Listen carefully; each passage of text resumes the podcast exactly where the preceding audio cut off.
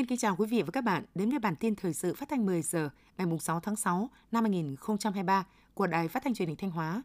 Chương trình được thực hiện trực tiếp trên sóng FM tần số 92,3 MHz. Thông tin từ Cục Hải quan Thanh Hóa cho biết, tổng kim ngạch hàng hóa xuất nhập khẩu làm thủ tục tại Hải quan tỉnh đến hết tháng 5 năm 2023 đạt 4,89 tỷ đô la Mỹ, giảm 4,7% so với cùng kỳ năm 2022. Trong đó, kim ngạch xuất khẩu đạt 1,44 tỷ đô la Mỹ, giảm 9,8% so với cùng kỳ. Kim ngạch nhiều mặt hàng chiếm tỷ trọng lớn trong tổng kim ngạch xuất khẩu đều giảm như dệt may da dày giảm 2%, xi măng clenke giảm 24%, sản phẩm luyện kim giảm 17%, chế phẩm lọc hóa dầu giảm 31%. Tổng kim ngạch xuất nhập khẩu giảm đã khiến thu ngân sách nhà nước tính đến ngày 31 tháng 5 năm 2023 của Cục Hải quan Thanh Hóa chỉ bằng 88% so với cùng kỳ và đạt hơn 7,2 nghìn tỷ đồng. Vào lúc 9 giờ 40 phút ngày 5 tháng 6 năm 2023, nhà máy nhiệt điện Nghi Sơn 1 đã đạt mốc sản lượng 30 tỷ kWh điện kể từ khi các tổ máy hòa lưới lần đầu vào hệ thống điện quốc gia trong giai đoạn chạy thử nghiệm năm 2013. Đây là một dấu ấn quan trọng phản ánh hiệu quả đầu tư dự án, tầm quan trọng của nhà máy và là điểm sáng ghi nhận nỗ lực của công ty nhiệt điện Nghi Sơn trong công tác quản lý vận hành nhà máy. Nhà máy nhiệt điện Nghi Sơn 1 bao gồm 2 tổ máy với tổng công suất lắp đặt 600 MW, sản lượng điện thiết kế hàng năm 3,6 tỷ kWh, là nhà máy nhiệt điện đốt than công nghệ ngưng hơi truyền thống, áp suất dưới tới hạn, lượng than tiêu thụ khoảng 1,6 triệu tấn một năm. Giai đoạn 2018-2022, Thanh Hóa đón được gần 40 triệu lượt khách, tốc độ tăng trưởng bình quân đạt 9,5% một năm, tổng thu du lịch tăng trưởng bình quân là 20,2% một năm.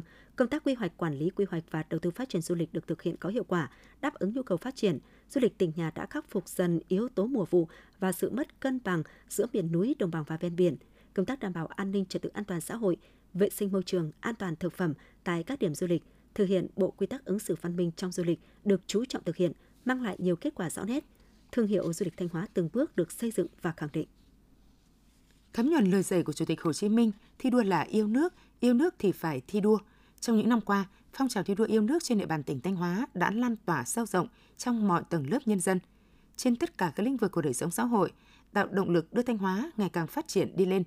Năm 2022, Thanh Hóa nằm trong top 7 tỉnh, thành phố có tốc độ tăng trưởng cao nhất cả nước.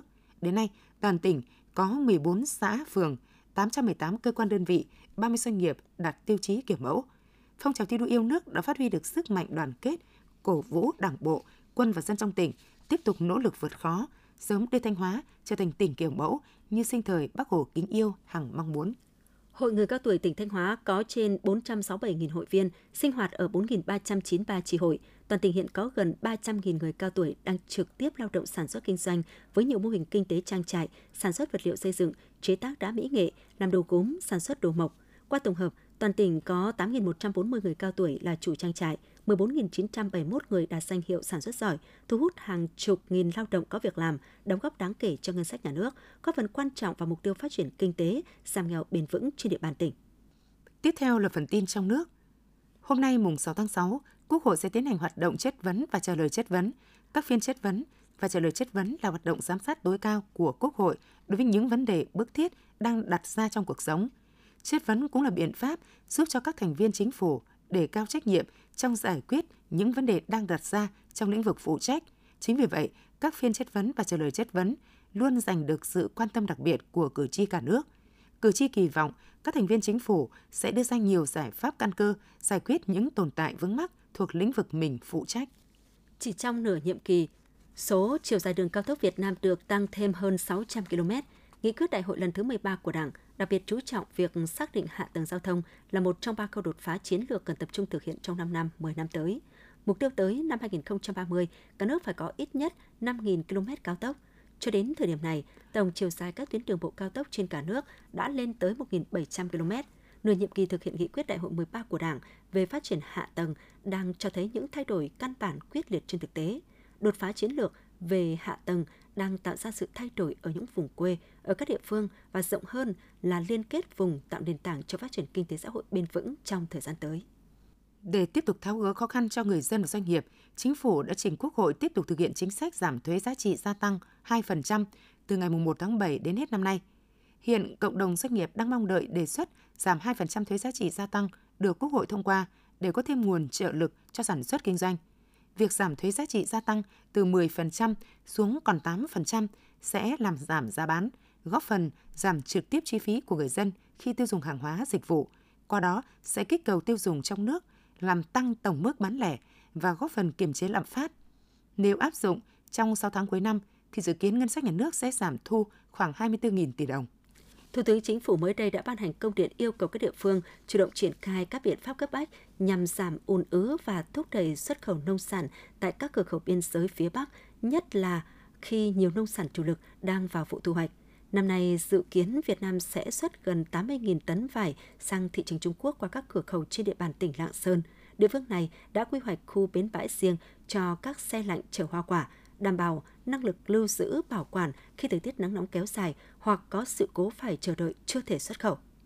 Insider Monkey vừa có bài viết về 21 nước giàu nhất châu Á trên cơ sở phân tích dữ liệu từ sách dữ liệu về sự thịnh vượng toàn cầu của Credit Suisse năm 2022. Cơ sở dữ liệu này tính toán mức độ giàu có, tính đến năm 2021 dựa trên giá trị của tài sản tài chính và phi tài chính trừ đi nợ.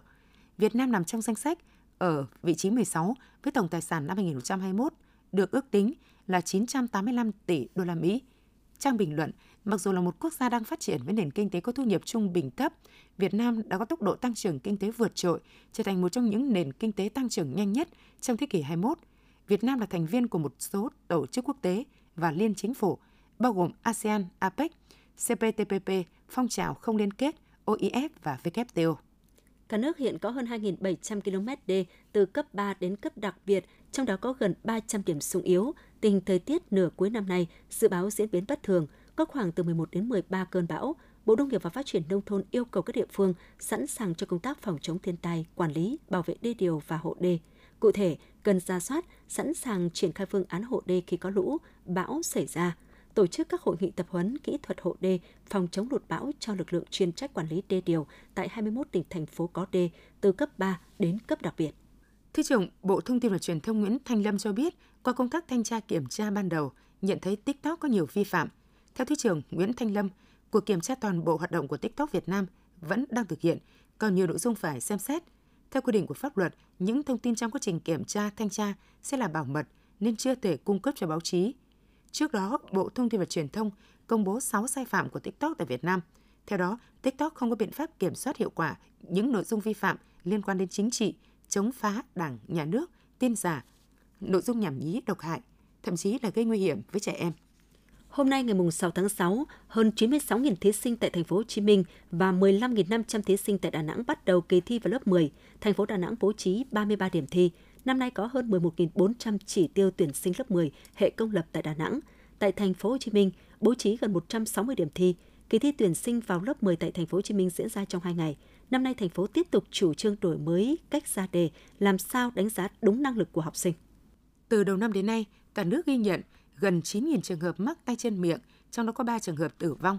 Trước tình hình dịch bệnh có xu hướng tăng nhanh, Bộ Y tế yêu cầu các địa phương tăng cường phòng chống tay chân miệng – Cụ thể, cần tập trung phòng chống dịch bệnh ở các khu vực có số ca mắc cao, có nguy cơ bùng phát dịch.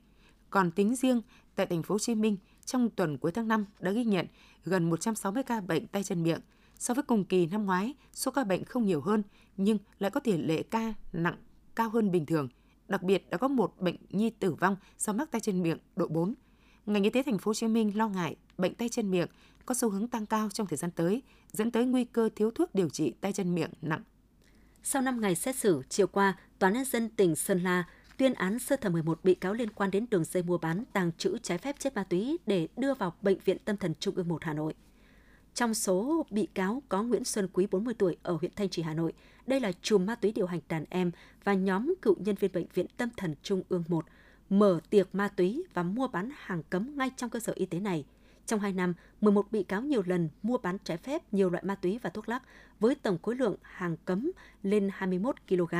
Theo đó, Hội đồng xét xử Toán Nhân dân tỉnh Sơn La đã tuyên phạt tử hình 10 người trong vụ đưa ma túy vào Bệnh viện Tâm thần Trung ương 1. Thông tin vừa rồi cũng đã khép lại chương trình thời sự của Đài Phát thanh Truyền hình Thanh Hóa. Xin kính chào và hẹn gặp lại quý vị và các bạn trong những chương trình sau.